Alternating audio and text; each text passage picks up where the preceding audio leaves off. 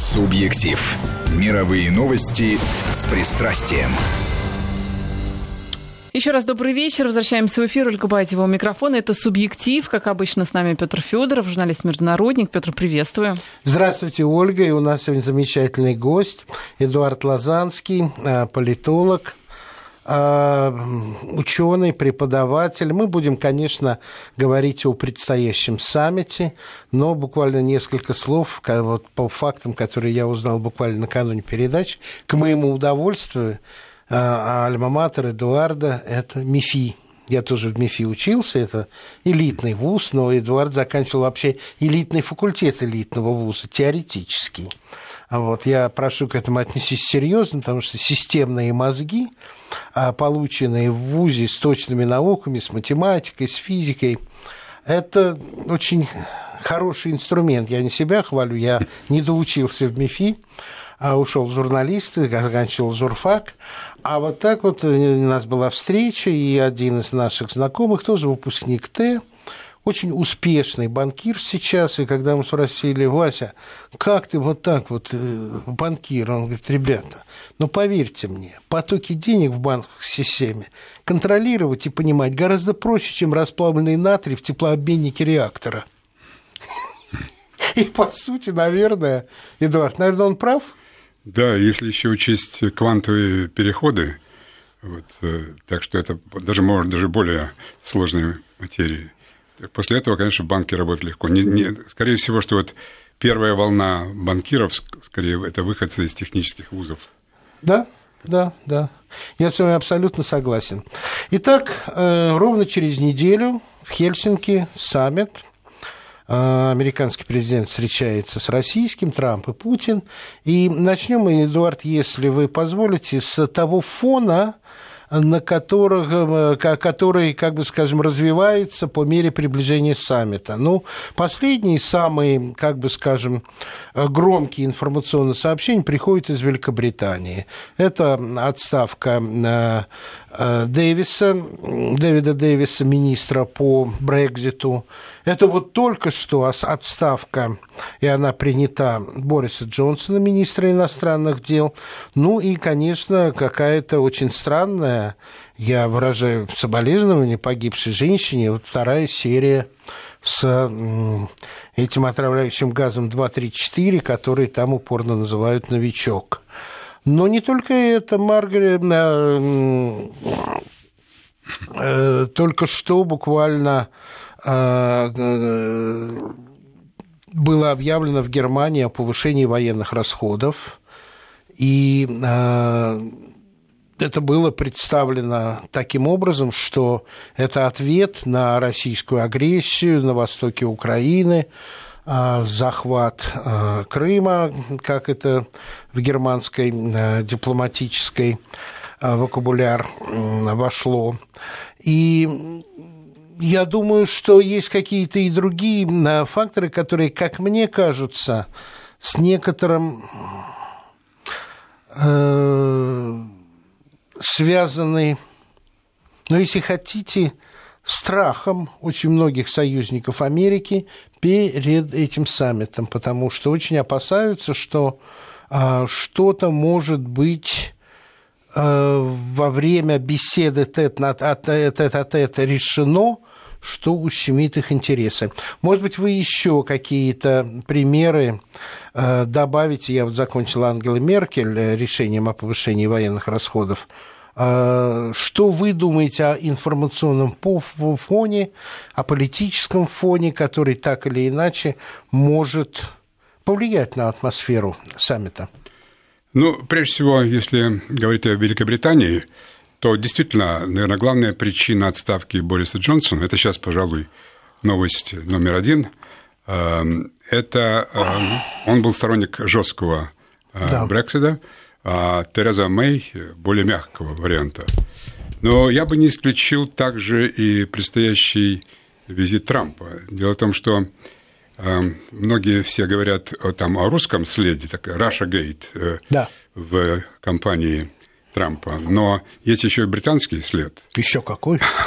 вот. И поэтому э, мы знаем, что Борис Джонсон его высказывания часто неадекватные, и его, ну, такая позиция может быть, по, если по шкале там 1 к 10 антироссийская, то это, наверное, 15. Да, вот, да, да вот. как минимум. Вот. А Трамп э, неоднократно заявлял и во время своей предвыборной кампании, э, и после победы, и буквально вот недавно, это его уже коронный твит, я его не устаю повторять в своих там лекциях, что только дураки иногда используют даже слово идиоты. Он, вот, Трамп, он не стесняется. Нет, нет. Вот, не понимает, что хорошие отношения с Россией, это прежде всего выгодно для самих Соединенных Штатов. И вот этот Трамп, это повторяет, говорит, э, постоянно говорит, вот недавно он выступал перед своими Сторонниками. Сторонниками, да, он периодически да. любит, хотя вроде уже компания давно да, там прошла. Такой еще слоган был, обещание сделано, обещание выполнено. Ну вот пока вот единственное это обещание, которое ему не удается выполнить, это улучшить отношения, отношения с Россией. Да, ну, да. потому что вот мешают дураки и идиоты. И вот получается, что он, хотя фамилию Джонсон не называл, но, э, судя по позиции, Джонсон... Он причисляет это к да, команде... Джонсону было бы как-то, наверное, встречаться с Трампом, ну, не знаю, как можно избежать. Но мы знаем, что Трамп едет там э, в гольф играть. Э, там, ну, в Шотландию, в Шотландию. да, после, после саммита НАТО в Брюсселе. Да. Но как это быть в стране и не встретиться с премьер-министром а, министром иностранных дел, но это как-то... Знаете что, Трамп это... может. ну, тем не менее, ну, да. ну, может быть, это не главная причина, но все таки может быть, какой-то Я думаю, элемент. что сейчас вот. все так или иначе связано да. с Хельсинки да. через неделю. А что касается Ангелы Меркель, то, э, конечно, она, она же дама достаточно умная, э, образованная, когда там русская угроза, она прекрасно понимает, что Россия не угрожает Европе. Да. А это просто требование Трампа, ведь э, это накануне, это подарок некий Трампу, уступка, э, поскольку Трамп требует, чтобы все члены НАТО тратили не менее 2%. Не менее 2, да. А в Германии, самая богатая страна Европы, тратит только 1%. Буквально вот на это же своей встрече с своими поклонниками Трамп об этом прямо сказал. Да-да. Поэтому это такой некий примирительный жест э, со стороны Ангелы, что вот мы тоже будем тратить 2%. Это сделает приятный Трамп. Возможно, каким-то образом, э, ну, климат, э, создать определенное настроение, потому что Трамп собирался там довольно жестко с этими ребятами говорить, и он накануне этой встречи разослал всем письма, говорит, ребята, либо вы значит, э, вносите определенный вклад, либо, либо защищайтесь сами. защищайтесь сами. Самое интересное, я всегда задаю вопрос, от кого защищаться? Вот это вот э, Эдуард, не совсем понятно. Просто с языка снимаете, но любопытно, что самые жесткие требования он выдвинул к Англии, который и так за Брексит 50 миллиардов платить, а с нее потребовал с Тереза Мэй 3% в будущем. Ну, это, это особые отношения, особ... мы знаем. Да, да, да, должна отношения. заслужить. Ольга, вы знаете что, я думаю, что Эдуард такой интересный собеседник, что нашим слушателям захочется задать вопросы. Не объявите ли телефон? Конечно. 5533 – это а, наш смс-портал для тех, кто по старинке любит нам писать а, с помощью смс -ок. Слово «Вести» вначале не забывайте. Вайбер, WhatsApp также активно используйте. Плюс 7 903 170 63 63. Ждем ваших вопросов, ну и ваших комментариев, конечно же, к репликам нашего гостя. Замечательно. Теперь давайте перейдем к тому, что, в общем, мне от вас очень интересно было бы услышать не менее, чем а, информационный фон перед встречей. По-вашему, с чем Трамп едет? Что он хотел бы обсудить, что он хотел бы решить? Ну, Трамп, поскольку он считает себя умным человеком, в отличие от своих оппонентов, он пытается нащупать какие-то Э, варианты э, сотрудничества с Россией. Э, и, с другой стороны, он понимает, что мощнейшее давление со стороны так называемого истеблишмента у себя дома в Вашингтоне и прессы, любой его шаг навстречу будет, что бы там ни произошло, будет расцениваться как э, поражение, что вот он наивный, он ничего не понимает. Слабак. Да, он там бизнес в Нью-Йорке – это одно, а международная политика – другое, а тут, как говорится, КГБ со всем своим могуществом. И все буквально заголовки, я просматриваю, просматриваю ежедневно американскую прессу, все заголовки, что Путин его обставит значит, как э, школьника или даже как детсадовца. Это такое прелюдия со стороны э, домашней страны. Собственно, наверное, это его заставило на встрече со сторонниками сказать, что не волнуйтесь, я всю жизнь, я готов к встрече, я к ней готовился всю жизнь. Ну, э, я ну... думаю, что, знаете, они, вот э, если посмотреть на предысторию этого саммита, ведь ни разу за все это время ни один лидер, ни Трамп, ни Путин друг о друге ничего плохого не говорили. Нет. То есть оскорбления были неслись со стороны Э, американской прессе да. и того, и другого. И со стороны американского окружения тоже было. Э, президентского окружения, не самого ближнего, да. но было. Но не от да. Э, первых лиц. Да, если говорить о российском информационном фоне, то там были критические замечания по поводу Трампа. Но если говорить о Трамп, Трампа и Путина, то они Согласен. относятся друг к другу с большой симпатией. И это очень важно для такой встречи. Э, что они друг друга уважают, и поэтому понимают всю ситуацию, и не понимают, что никаких таких э, ну, ну, решений э, глобального масштаба, наверное, первая встреча она не даст. Главное найти те какие-то, может быть, скромные шаги, где угу. можно показать реальное сотрудничество. И такие шаги есть. Но прежде а в какой всего, сфере, как вы думаете? Ну вот, прежде всего, вот что касается о чем не будет разговор. Разговор о снятии санкций не нет, будет, это просто нет. бессмысленно. Мы на эту это, тему не это разговариваем. Бессмысленно, поскольку э, американский конгресс, обе палаты... Там закон принят, Мне да. Э, напоминает несколько, несколько такой советский конгресс, где голосуют все... Э, что касается э, отношений к России, то там 99,9 процентов против. Неважно, республиканцы, демократы. Да, выборы блока партийных. Вот. Поэтому это обсуждать бессмысленно. А, что да. касается Крыма, также, естественно, хотя уже там говорят, что вроде бы Трамп признает, но это не нужно. Это не важно. Есть, есть большой опыт, э, американский опыт непризнания балтийских стран в состав вход Советского Союза. Тем не менее, это не мешало Но вы знаете, никогда. что он уже был латентный, потому что э, Хельсинки, где они встречаются в 1975 году, в итоговом документе были признаны границы, и не было никакого исключ... исключения для Балтийских республик. Поэтому до юре признание было. Они не признавали это глубоко в сердце. И, собственно, это одна из причин, почему среди моих коллег российских доверия к Западу-то нет, потому что вы же подписали документ о том, что послевоенные границы признаны. А теперь вы нам говорите, да, подписали, но в сердце мы думали, что это балтийских стран не касается. Вот это вот... Э- изворотливость, я бы сказал, мягким словом, она... Ну, тем не менее, тем не менее... Ну, я, я просто э, ремарочку Понятно. делаю, а в остальном, согласный с вами в генеральном вашем да. Э, векторе. А, так вот, где можно найти какое-то взаимопонимание? Далеко искать не нужно. Дело в том, что когда начинался так называемый э, перезагрузка или ресет, да. вот, было создано 20 Э, э, комиссий, межгосударственных комиссий. Были. И э, там практически не было ни одной области, где, которая была пропущена. Там угу. сотрудничество, начиная сельское хозяйство, медицина, естественно, космос, угу. борьба с терроризмом и так далее. Два, они все, эти известные 20 групп были созданы при МИДе, и а, при, а, соответственно, Госдепартаменте и других министерствах, соответственно, российских и американских. Они не успели ничего конкретного сделать, поскольку начались события на Украине, и да. Обама все это дело прекратил. Да. Так вот, если говорить сейчас не об истеблишменте американском, потому что там доказывать совершенно бесполезно. Они для них, особенно демократическая партия, которая считает, что ну, может быть, там люди не такие уж глупые, они прекрасно понимают, что если Россия там даже пыталась что-то такое сделать, то э, этот фактор, ну, совершенно... Ну, никак не повлиял. Да, никак не мог Россия повлиять. Или, или российские какие-то хакеры, что-то... Ну, что-то, наверное, да. что-то, что-то было. Как говорится, дыма без огня не бывает.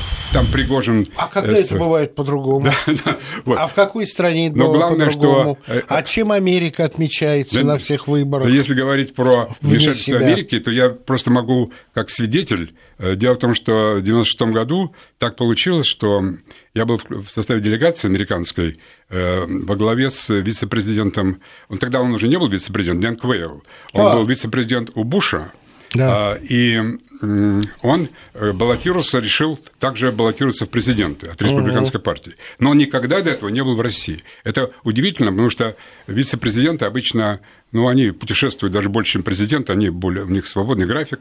И вот э, мы приехали в Москву, там было с нами несколько членов Конгресса, политологи, нас поселили в гостиницу Тогда она еще называлась Октябрьская, теперь это президент отель. Совершенно верно. Вот. И там у нас было несколько номеров делегации. На том же этаже была команда американских э, политологов, которым была поставлена задача от рейтинга Ельцина там 3 или 5 да. процентов, сделать 52. Да. И это было блестяще исполнено, используя ну, всякие... Ну, собственно, «Тайм» так и вышел, мы избрали Ельцина, да. Там журнал. Так, Янки на помощь такая да. была. Э, да, да, да, да. Но, да, конечно, да. это не только вот эти политологи. Я думаю, главную еще роль сыграла, по крайней мере, большую роль 10 миллиардов долларов, э, которые Клинтон выбил еще. из АМФ для того, чтобы заплатить э, ну, недопл... пенсии и зарплаты учителям, врачам и так далее. Так что это всем известно, но так удобно демократической партии, удобно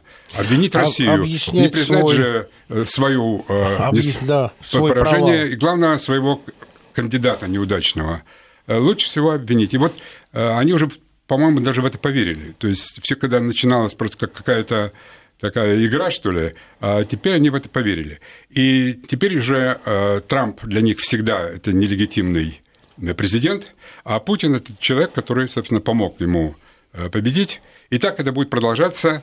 Э, и мечта их победить сейчас на выборах эм, в ноябре в Конгрессе, и тогда приступить к импичменту. Если, к импичменту. Вот, это такая вот... Вряд ли у них это получится, но тем не менее такая вот Ну, вы сами игра. Вспомянули, упомянули ноябрьские выборы. В какой степени а, вот э, решение Трампа наконец пойти на этот саммит, который не состоялся во Вьетнаме, который серьезно готовился на самом деле, вот сейчас э, предвыборные соображения достаточно сильны? Ну, сейчас предсказать очень трудно. Я думаю, очень много будет зависеть. Нет, нет, даже... я о другом. А. Не о том, э, сыграет ли эта встреча на руку Трампу, а э, держал ли он в голове ли ноябрьские до выборы, э, идя на эту встречу. Я думаю, что, ну, конечно, ну, такая да. встреча, внимание всего мира, и тем более, если ему удастся, что-то удастся. договориться, Э, но это, опять же, реальности и факты, и интересы США, э, они э, уже на втором плане для врагов Трампа. тогда, вот... тогда вы меня сами подвели к вопросу, о котором я думал и хотел вам задать так или иначе, но вы подвели. У меня складывается картина, что в позициях двух лидеров есть определенная разница. По ряду причин, внутренних, внешних, Путин, позиция Путина на этой встрече, подход его сейчас совпадает с позицией российского истеблишмента. Этого нельзя сказать о позиции Трампа. Да, ну у я него... бы сказал, даже и народа, не только истеблишмент, но и народа. Народа, что гораздо важнее. А у Трампа, конечно, истеблишмент не только, там это категорически против, а, а народ еще как сказать, дело в том, что когда такая мощнейшая пропаганда, когда да. ну, все каналы телевизионные да. и вся пресса э, настроены против э, России, и даже те вот два источника, скажем, газета «Вашингтон Таймс» и Fox News. Это вот единственная газета и телеканал, который поддерживает Трампа. Все равно у них настроение антироссийское. И, конечно, рядовому избирателю, в общем-то, трудно э, ну, как в этом э, урагане разобраться. Тем не менее, тем не менее, я хочу вернуться вот к той мысли, что с истеблишментом говорить совершенно бесполезно, э, поскольку их переубедить невозможно, никакие факты они не слушают. А вот а народ... Почему? Почему? Ну вот потому что, я, я говорю, потому что э, Россия, они себя убедили в том, что Россия украла э, выборы президента, Дальше, я думаю, что еще вот, еще, ведь это все еще было до того, еще это было до Украины там, и до Сирии. Главное, мне кажется, это то, что вот после крушения СССР э, это Ну что, они надеются добить Россию? Нет, они для себя э, ну, такое у них было мнение, это эйфория, что все, теперь э, Америка номер один, да. история закончена, и мы командуем э, парадом.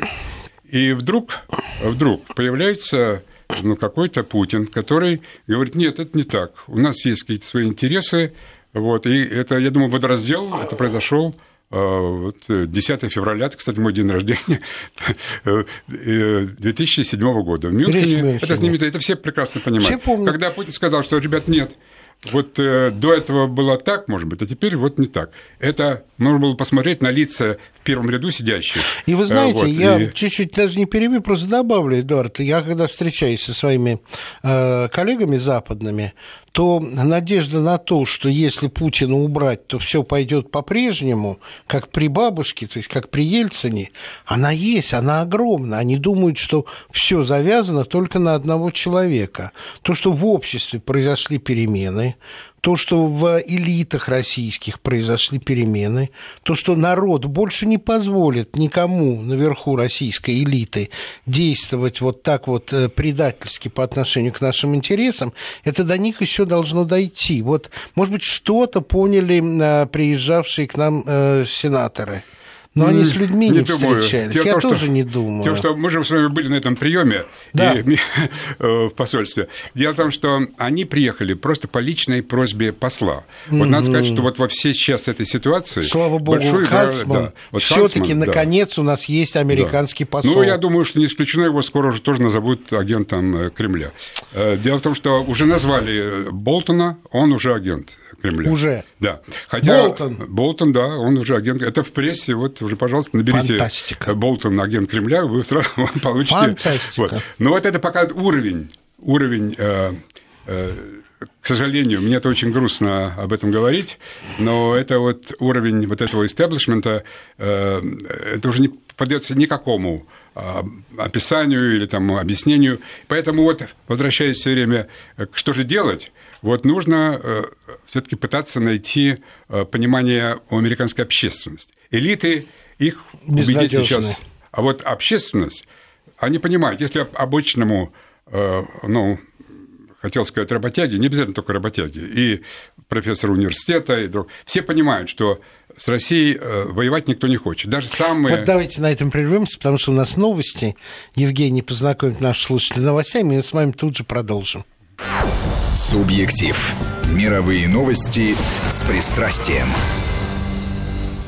Возвращаемся в эфир. Я напоминаю, что а, у нас в гостях а, Эдуард Лазанский, президент Американского университета в Москве. Мы говорим о предстоящей уже через неделю встрече российского и американского президентов.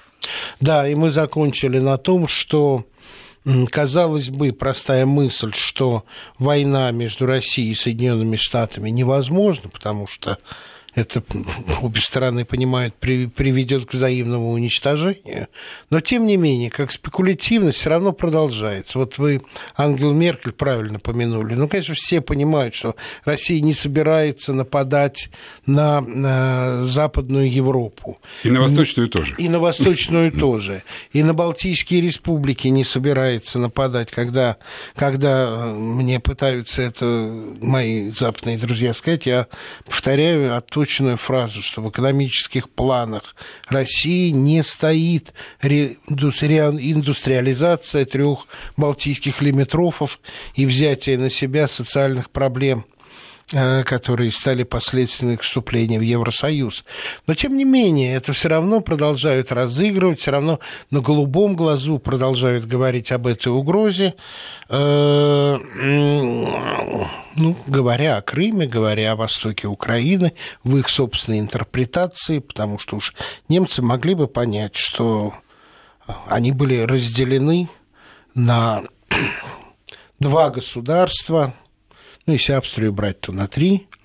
Но с, с Австрией Аншлюс, наверное, больше они не думают.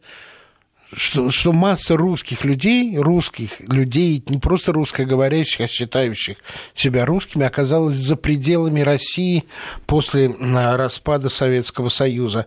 Но этого понимания я не видел, не слышал ни от одного немца. Честно, это так. Но дело в том, что э, ведь э, Европа сыграла э, в украинском кризисе довольно большую роль.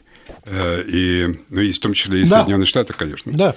Ведь все начиналось довольно так чисто на желании помочь, скажем, украинской экономике, сделать Украину вот частью вот члены, ассоциативным членом Европейского Союза, экономического этого союза. Но Совершенно это всё... верно. Но чтобы реформы Украина провела не за счет Евросоюза, как Польша, которая получила на это 50 миллиардов, когда Янукович пытался торговаться, mm. мы сказали, это не рынок, ты сюда не торговаться пришел. Ты должен быть благодарен, что мы вообще с тобой это подписываем. Надежда была, что это будет оплачено э, Россией за счет низких тарифов на газ да. и за счет транзита газа. Да, там была выделена сумма 600 миллионов э, евро. Вот если сравнить, в 50, раз меньше. Если сравнить да. 50 миллиардов, да. вот. но это даже не это самое главное, даже не деньги.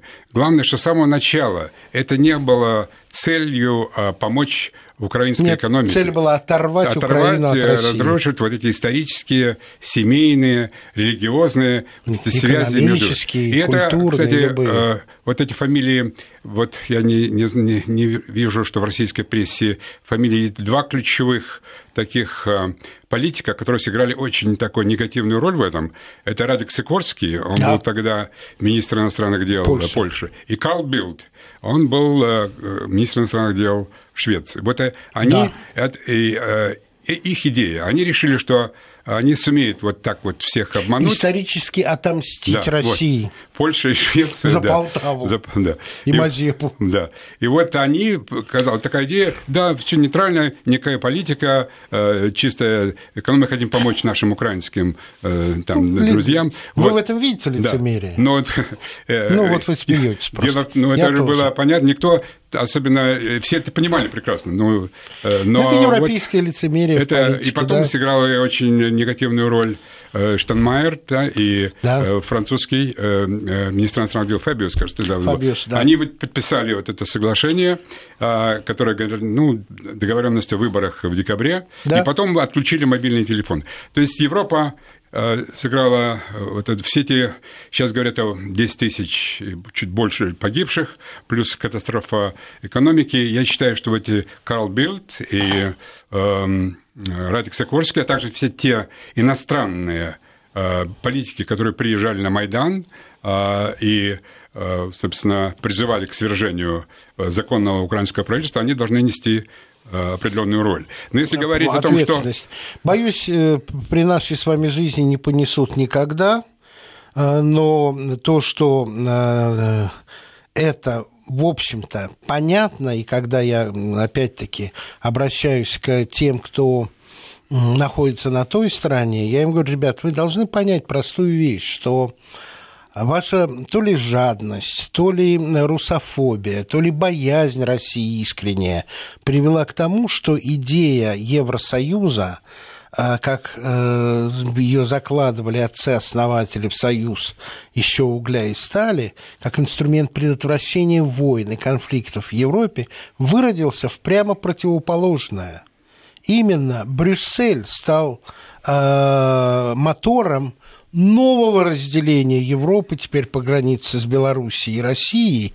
Именно Брюссель спровоцировал конфликт на Украине э, лидерами или за э, Швеции, не министрами иностранных дел Швеции или э, Польши, но так или иначе это было поддержано Евросоюзом полностью осуждения евросоюзовских структур ли, идеологов ли, вот этих действий не было, и мы их не видим и не увидим. Так вот, где, какой возможен по Украине, э, это, естественно, всех Давайте, интересует. Вот, это... вот э, маленький такой, может быть, для э, ну, киевского руководства это не маленький, но, в принципе, логичный. И Трамп это прекрасно понимает, что да, Крым даже не имеет тоже смысла обсуждать, потому что Нет. это не, не, да можно не признавать, но собственно так же как не признавали прибалтийские страны и да, все равно продолжают да, отношения. Да. А вот что касается Донбасса, там же вопрос очень легко решить. Причем э, Трамп это понятно, поскольку он живет в федеральной стране. Соединенные Штаты – это страна федеративная, так же, как и северные соседи Канада, где, кстати, очень много украинцев, да? которые значит, прекрасно живут в стране, у которой федеративное устройство и два государственных языка. Да? Так вот, Э, здесь вот искусство, я думаю, Путина и российской дипломатии сказать, что Донбасс можно прекратить кризис моментально. Только если... Федерализация Украины. Может, даже не всей, поскольку э, пусть уже так Западная Украина э, и там другие области, они, у них не нашлось достаточно сил и, ну, храбрости, чтобы бороться за свою автономию, то, по крайней мере, вот эти две республики, которые, ну, де-факто, они сейчас независимые, если дать им определенную автономию и русский язык, в качестве э, их, э, ну, в рамках своей государственности э, или автономии, так будем говорить, то кризис прекратится. Эдуард, вот это. на это трудно идти Вашингтону, не Трампу, а именно вот исполнителям по двум причинам. Потому что это будет первое означать конец нынешней элиты украинской, находящейся у власти, потому что если они это сделают, они, они, они физически не могут это сделать и остаться у власти. И второе, возможно, будет опасение того, что один этот шаг федерализация Луганской области, частей Луганской области и Донецкой приведет к тому, что страна развалится вообще. Если бы я был бы украинским лидером, я бы возглавил этот процесс, чтобы повести его в разумном русле, сделать федерализацию, выделить Одесской области какие-то свои а, особенности, Харьковской. А, вот э, ведь то, что мы называем Западной Украиной, тоже не един. Прикарпатская – это одно, другие части – это другое. Но если этого не сделать, то это произойдет само собой. Да, но Трампу, ведь а вот ему если... не надо элиты американский истеблишмент, это бесп... мы уже говорили, что это бесполезно. Это бесполезно. А народу, вот когда он выйдет перед ними в Монтане да. и скажет, ребят, у нас Почему мы США? У нас федеративное устройство. Да, у почему нас, Украина так У нас практически, может? да, испанский, хотя там э, не, неофициально, но это... Сейчас, когда звонишь Второй по любому телефону, да. так, вы говорите по-испански, нажмите два, по-английски. Да, да. Э, везде, во всех заведениях, везде два языка. Да почему, чем украинцы э, хуже, чтобы... Что они недостойны такой хорошей да. жизни. Получается, что мы, американцы, можем себе позволить, и канадцы могут, а, а украинцы нет, это что, второго сорта, что ли? И его поймут. Вот эти вот ребята, поймут. реднеки, которые их называют, да, его, да. его поймут интеллектуалы. То есть вот. вы считаете, что сила Путина, э, Трампа в прямом обращении к американскому народу? Только, Другого только нет. к народу, потому что элиты, я говорю, 535 членов Конгресса, это Советский Конгресс. Разве можно было Советский Конгресс убедить проголосовать э, э, ну, против чего-нибудь, что говорит Кремль. Ни за так... что. Ольга, давайте перед тем, как мы уйдем на перерыв, есть ли у нас еще вопросы? Сейчас, я признаюсь, мы отчасти отвечали на вопрос одного из слушателей, который э, интересовался, будет ли украинская тематика в Хельсинки. Ну, собственно говоря, про Украину тоже вопросы. А, мы уже тему Украины затронули. Про а, судьбу Донбасса интересуется слушатель, но давайте об этом после погоды. Да. Субъектив. Возвращаемся в эфир. Я напоминаю, что в студии у нас Эдуард Лазанский, президент Американского университета в Москве. Вот еще, кстати, кроме вопросов, есть и комментарии по поводу того, как вести себя с Америкой. Пишут, может, нам надо уже поменять риторику и прекратить с ними лебезить, с американцами. Ну, в общем, лебезить-то перестали. Я только закончу тему Донбасса, потому что обо всем мы сказали. Я просто хотел бы поделиться своими ощущениями, что э, Путин не сдаст Донбасс. Вот это вот не должно быть никакого сомнения. И интересы наших соотечественников, живущих на Украине, конечно, не предмет торга. Вот. Но э, вернемся к этому вопросу. Как вы считаете, Россия как бы не агрессивна, по-моему, достаточно тверда, если не жестка, в, э, в ди... не в диалоге даже, а в, сейчас пока в противостоянии? Ну, позиция совершенно естественная, что времена, когда можно было пренебречь э, интересами России, эти времена закончились. Был короткий период – Э, ну вот, всему приходит конец. И сейчас э, появляются какие-то новые центры силы, Конечно, это очень трудно для Трудно. людей, которые привыкли, собственно, командовать э, всеми, э, вдруг э, принимать во внимание э, мнение тех, э, ну, которых они считали совершенно проигравшими а, и лежащими на спине. Это, это трудно. Трудно. Вот. Но Трудно э, Китай принимать как равноценного экономического партнера. Ну, ну, если говорить о реальности, вот я вспоминаю э, визит, э, вот этот, о котором я уже говорил, Дэна Квейла, э, вице-президента, он еще тогда, когда в 96 году, когда Россия была очень слабая, и вся в долгах и выживала за счет фондов. Да. мы- Уже тогда все-таки у него было стратегическое видение, но все-таки он был вице-президент Соединенных Штатов. Он, он тогда говорил о шести силовых центров. Да, понял, сейчас Россия находится в таком вот положении. Но ясно, что это, в конце концов, учитывая ее возможности э, и э, уровень образования, и науки, и, и ресурсы, в конце концов, Россия поднимется. А, И тогда вот э, эм, Совет Безопасности уже тоже он считал, что он уже свою роль как-то Отыграл. уже отыграл. И вот должно быть э, шесть центров силы. Это вот Соединенные Штаты, Европа, Россия, Китай, Индия и Бразилия. Вот тогда вот э, это говорил вице-президент Соединенных Штатов вот на тех наших э, семинарах, которые мы проводили вот в Институте Шай Канады и других. Но вот сейчас реально... Слушайте, у меня по биологии двойка должна быть. Я просто вам хочу эпизод рассказать, может, он вам когда-нибудь понадобится, пригодится. Я Квейла встречал э, в Канберре, когда там был корреспондентом. Он приезжал в предвыборный штаб, выборы 90-го года. Квейл это у нас куропатка или перепелка? Да, перепелка. Перепелка, Перепелка. совершенно вот.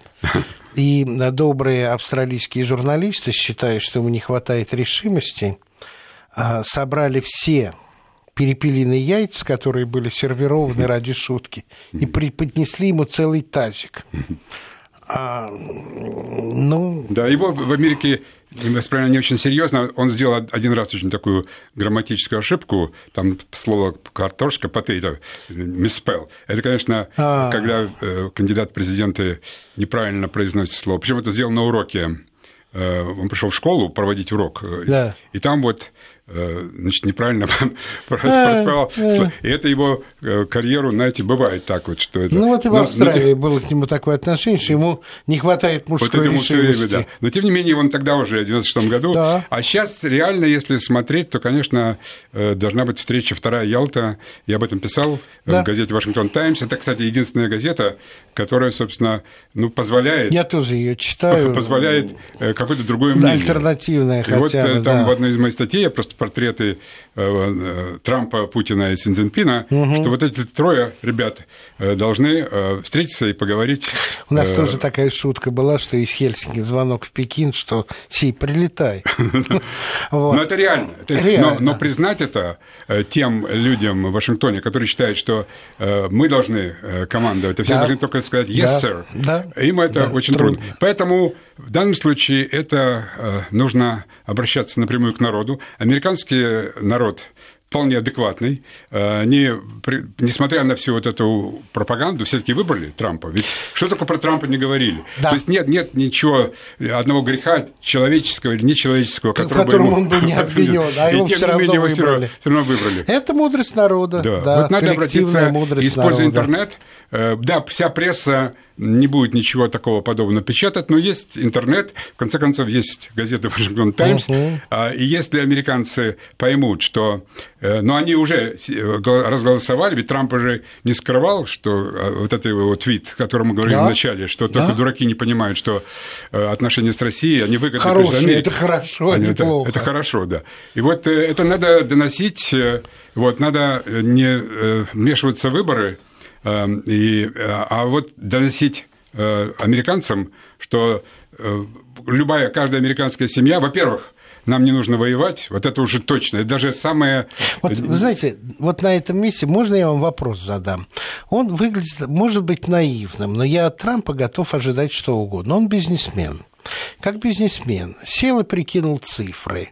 А, На оборону Америка тратит 700 миллиардов долларов. Еще более 500, наверное, 600 миллиардов почти – это американское содержание НАТО. Вместе триллион триста. Вот бизнесмен такой, как Трамп, или Трамп такой, как бизнесмен, мог бы сесть и сказать, а какие выгоды мы получаем за эти деньги? Они, они больше, чем наши траты или нет? У меня только один пример, он гораздо мельче. Когда Израиль решил выходить из сектора газа, то подсчет был очень простой. Мирных жителей там было меньше, чем охранявших их солдат армии Израиля. А, или, или все-таки он прекрасно понимает, что сопротивление а, а, ВПК будет огромным, или он понимает, что этими тратами Америка обеспечивает себе право печатать зеленые бумажки для всего мира и иметь внешний долг 22 триллиона. Да, уже приближается к 22. Ну, я думаю, что комбинация всего, но вот э, дело в том, что э, военно-промышленный комплекс еще никто не отменял, и э, Трамп, э, как бы он, наверное, понимает, что это значит, потеря и совершенно не, не, не нужно такие, такие деньги тратить на э, предоставление угроз, которых, собственно, и нет. Он это прекрасно угу. понимает. Но это вынужденная, вынужденная плата, э, тем самым армия, в общем-то, на его стороне. Э, это и так. Это обеспечивает тылы, это э, так. его тылы. Э, но я думаю, что сейчас, кстати, его э, рейтинг, он э, растет. Более того... Уже максимального значения, по-моему, достиг. Да. И если говорить о демок... республиканской партии, то 90%. 90%. Никогда такого единства да. я за время свое не помню. Вот Даже у Рейгана, по-моему, да. такого не да, было. Да, это уже выше. А вот эти 10% республиканцев, это вот те самые, это вот военно-промышленный да. комплекс, это вот те э, многочисленные мозговые центры, think-танки, угу. которые обслуживают, э, ну и соответствующие мнения высказывают в прессе, и это, в общем, 10%. Ну, Трамп, я думаю, может достаточно уверенно, чтобы ну, с Путиным вести нормальные переговоры. Это очень хорошо. И если у нас осталась буквально одна минута, да. одна вещь, которую вот я публикую через э, в среду в Вашингтон Таймс. Mm-hmm. У меня такая э, безумная совершенно, возможно, некоторые скажут, идея, но у меня часто есть безумные идеи, но некоторые, некоторые из них все-таки... Э, дело в том, что он едет после саммита в Шотландию. в Шотландию. Ну, и я знаю, что в Англии его не будет. В Шотландии, может, его примут хорошо, а вот если он заедет в Лондон, там, наверное, там уже готовятся какие-то демонстрации, да, надувные да. эти самые всякие шары-то. Ему, так дай вот, бог, хитровую пересадку да. сделать в один И вот, учитывая, что он задерживается э, там, ну, для того, чтобы с 16 быть в Хельсинки, я такую безумную идею говорю, Трамп, дорогой Дональд, а у нас, ну, я не претендую на то, что у нас с ним личная переписка, но я получаю от его команды периодически, как они знают, что я его поддерживаю, да. и эта газета Вашингтон Таймс он читает, я говорю, Трамп, Дональд, почему тебе не заехать это самое, в Москву 15 вечером и вместе с Путиным на, в Лужниках э, отпраздновать, э, да. отпраздновать завершение? Это будет э, церемония Красиво. смотреть, наверное, миллиарды. Красиво. Вот. И, ну, кто знает. В общем, давайте посмотрим. Это осталось всего несколько дней. Вдруг он заедет. Я думаю, что его в общем, примут все в Москву в на финал чемпионата мира. Благодарим наших гостей. У нас был в студии Эдуард Лазанский, президент Американского университета в Москве.